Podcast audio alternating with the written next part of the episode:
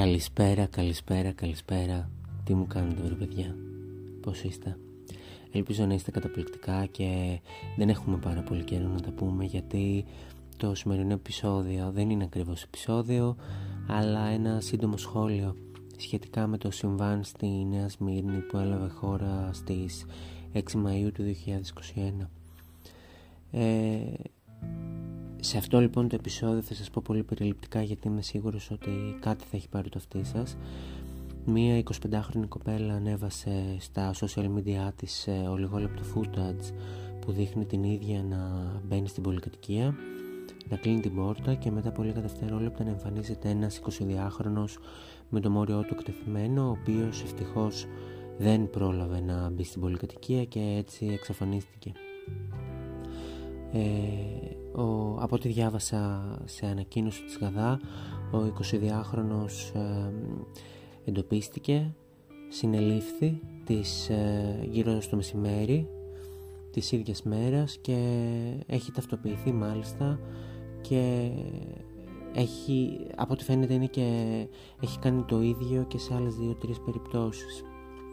Ο ίδιος έκανε κάποιες δηλώσεις οι οποίες είναι απαράδεκτες αν θέλετε την άποψή μου.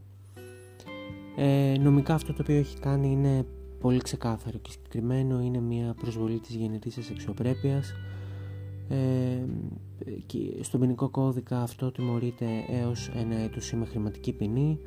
Και ειλικρινά δεν ξέρω εάν ο τύπος αυτός απέσει στα μαλακά ή αν θα είναι αυστηρή δικαιοσύνη απέναντί του. Αυτό που, θέλ, που θέλω να πω είναι ότι η υπόθεση αυτή οδηγήθηκε ε, εκεί που πρέπει να οδηγηθεί, πήρε το δρόμο της δικαιοσύνης, τα δικαστήρια είναι πλέον καθήλυνα αρμόδια να πούνε τι πρέπει να γίνει και ποια πρέπει να είναι η αντιμετώπιση του. Ε, θέλω να σταθώ σε κάποια πράγματα. Εκεί που θέλω να σταθώ είναι καταρχήν στα σχόλια που ε, έγιναν. Διάβασα πάρα πολλά σχόλια, πάρα πολλά άτοπα και αβάσιμα σχόλια όπως τι έκανε η κοπέλα μετά τις 11 έξω λες και αν ήταν πριν τις 11 αυτό δεν θα συνέβαινε ή αυτό το φαινόμενο δεν παρατηρούνταν σε pre-covid εποχές. Ε, διάφορες εκπομπές και διάφοροι άνθρωποι μη αντιλαμβανόμενοι τη δύναμη που έχουν και το βήμα που έχουν και την επιρροή που ασκούν σε πάρα πολλούς άλλους ανθρώπους που τους παρακολουθούν έκαναν εξίσου εσχρά σχόλια τύπου ναι αλλά το παιδί είναι ψηλό και ωραίο λες και αυτό έχει καμία σχέση ε, ή πρέπει να είναι μια ιστορία εκδίκησης ε, γιατί το παιδί φαίνεται όμορφο και τον εκδικείται με το να το καταγγείλει γιατί η κοπέλα κατήγγειλε ότι την ακολουθούσε για 400 μέτρα μέχρι να φτάσει στην είσοδο της πολυκατοικίας και ίδια κρατούσε τα κλειδιά στο χέρι με αγωνία να προλάβει να μπει μέσα στο σπίτι της. Αυτό το οποίο θέλω να πω είναι ότι κανονικά δεν θα ανέφερα αυτού του είδους τα σχόλια στο δικό μου podcast γιατί με αυτόν τον τρόπο τους δίνω ύπαρξη και τα αναπαράγω. Ε, αλλά θέλω να πω ότι τέτοιου είδους σχόλια μόνο φθηναίνουν αυτό που έγινε αφαιρούν την αξία ε, που πρέπει να δώσουμε σε αυτό που έγινε σαν κοινωνικό φαινόμενο και στρέφουν την προσοχή αλλού και όχι εκεί που πρέπει κανονικά να είναι στραμμένη. Ε, όπως είπα και πριν η υπόθεση πήρε το δρόμο της δικαιοσύνης. έχω πίστη στη δικαιοσύνη πολλοί δεν, έχουν, πολλοί δεν έχουν πίστη στη δικαιοσύνη και το αντιλαμβάνομαι αυτό αντιλαμβάνομαι τους λόγους γιατί κάποιος δεν έχει πίστη στην ελληνική δικαιοσύνη αλλά εγώ έχω αυτό το οποίο όμως για το οποίο θέλω να σας διαβεβαιώσω είναι ότι το συμβάν έτσι όπως έγινε έτσι και θα ξεχαστεί γιατί ε, ακόμη και το θαύμα στην Ελλάδα κρατάει τρεις μέρες και έτσι όπως έγινε θα ξεχαστεί και θα επαναληφθεί ενώ θα επαναληφθούν αντίστοιχα ε, περιστατικά τα οποία με τη σειρά τους θα ξεχαστούν και ούτω καθεξής.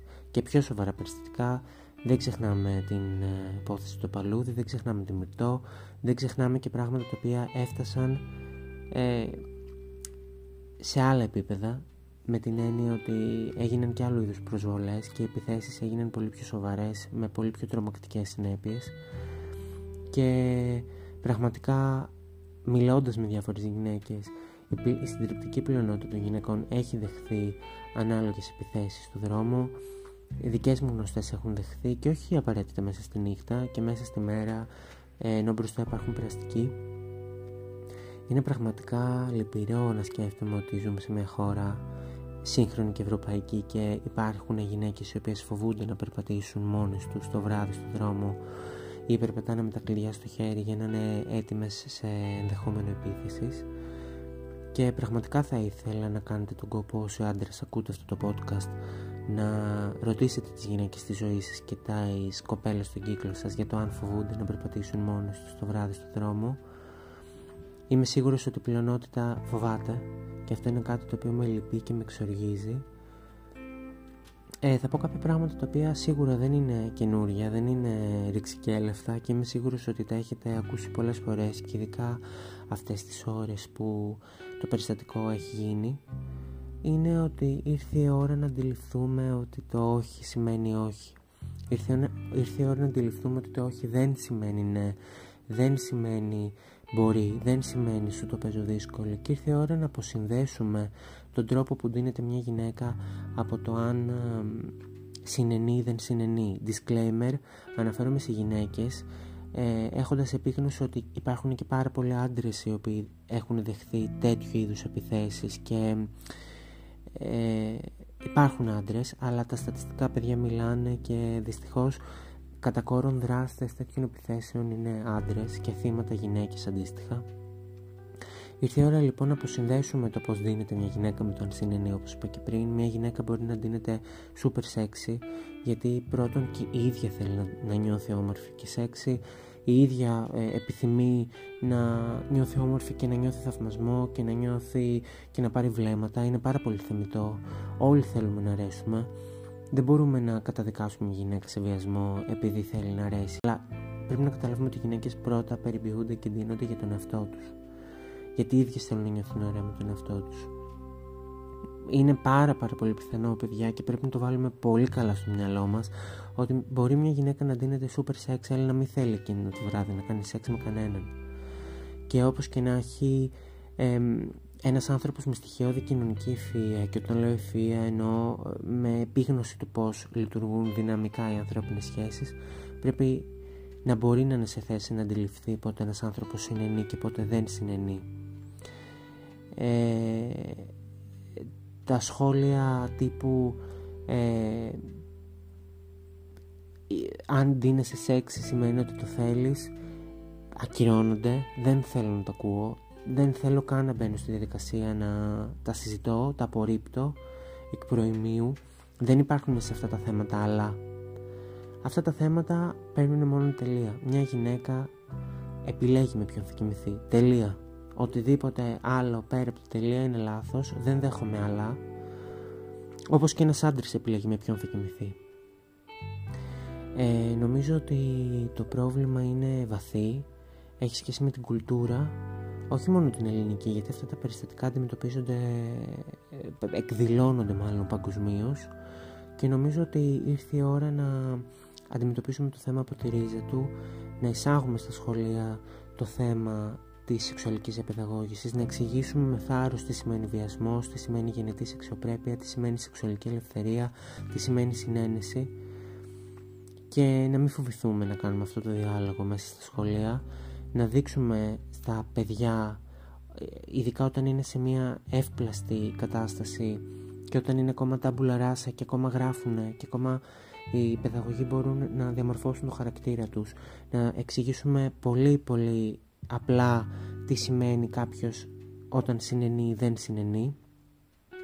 Και νομίζω πρέπει να καταδείξουμε το πόσο καταδικαστέο και πόσο λάθος είναι να κυνηγάς κάποιον με τα γεννητικά σου όργανα εκτεθειμένα ε, καλό είναι αυτό να μην συμβαίνουν και καλό είναι να μην κυνηγάμε ένας τον άλλον ε, το βράδυ με τα γεννητικά μας όργανα εκτεθειμένα πραγματικά δεν μπορώ να φανταστώ τι τρόμο είναι αυτή η κοπέλα και καλό είναι να κάνουμε σεξ με τους ανθρώπους που θέλουμε και μόνο.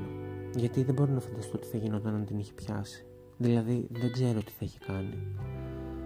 Ε, όπως είπα και πριν δεν θέλω να βάζω ταμπέλες και θέλω μόνο να σεβόμαστε ένας τον άλλον και να αντιληφθούμε, να σεβόμαστε τις γυναίκες της ζωής μας, να τις αφήνουμε να είναι ελεύθερες, να μπορούν να περπατήσουν το βράδυ έξω, χωρίς να χρειάζεται να περπατάνε 2-2 και 3-3 ή να πρέπει να μιλάνε στο τηλέφωνο. Δεν είναι ευχάριστο να ξέρω ότι οι γυναίκες αφήνουν η μία την άλλη και πρέπει ε, να στείλουν μήνυμα μία στην άλλη όταν φτάσουν στο σπίτι τους ότι έφτασαν ασφαλείς και τα κατάφεραν και δεν τους επιτέθηκε κανένα στο δρόμο. Ε, όλα αυτά είναι κοινωνική παθογένεια. Και παιδιά αν γουστάρει μια γυναίκα θα πάει μαζί σας. Αν δεν γουστάρει δεν θα πάει. Οτιδήποτε άλλο ε, είναι περιττό. Δεν χρειάζεται να λέμε πολλά. Και εγώ ήδη έχω πει πολλά τώρα. Είναι πάρα πολλά απλά τα πράγματα. Και εύχομαι να τα κατανοήσουμε αυτά δεν είπα κάτι καινούριο απλά δεν είναι κακό να τα ξανακούμε και παιδιά καλό είναι να μην είμαστε κρύπουλες και να είμαστε απλοί, να σεβόμαστε ένας τον άλλον και όποιος θέλει να μας κάτσει θα μας κάτσει, όποιος δεν θέλει δεν θα μας κάτσει. That is that on that. Παιδιά σας ευχαριστώ που το ακούσατε. Το επόμενο επεισόδιο θα είναι πάρα πολύ ωραίο πίσω στα δικά μας. Το επόμενο επεισόδιο θα είναι πάρα πολύ ωραίο θεωρώ. Και ευχαριστώ που ακούτε. Και καλή συνέχεια. Και τα λέμε στο επόμενο επεισόδιο. Γεια σας.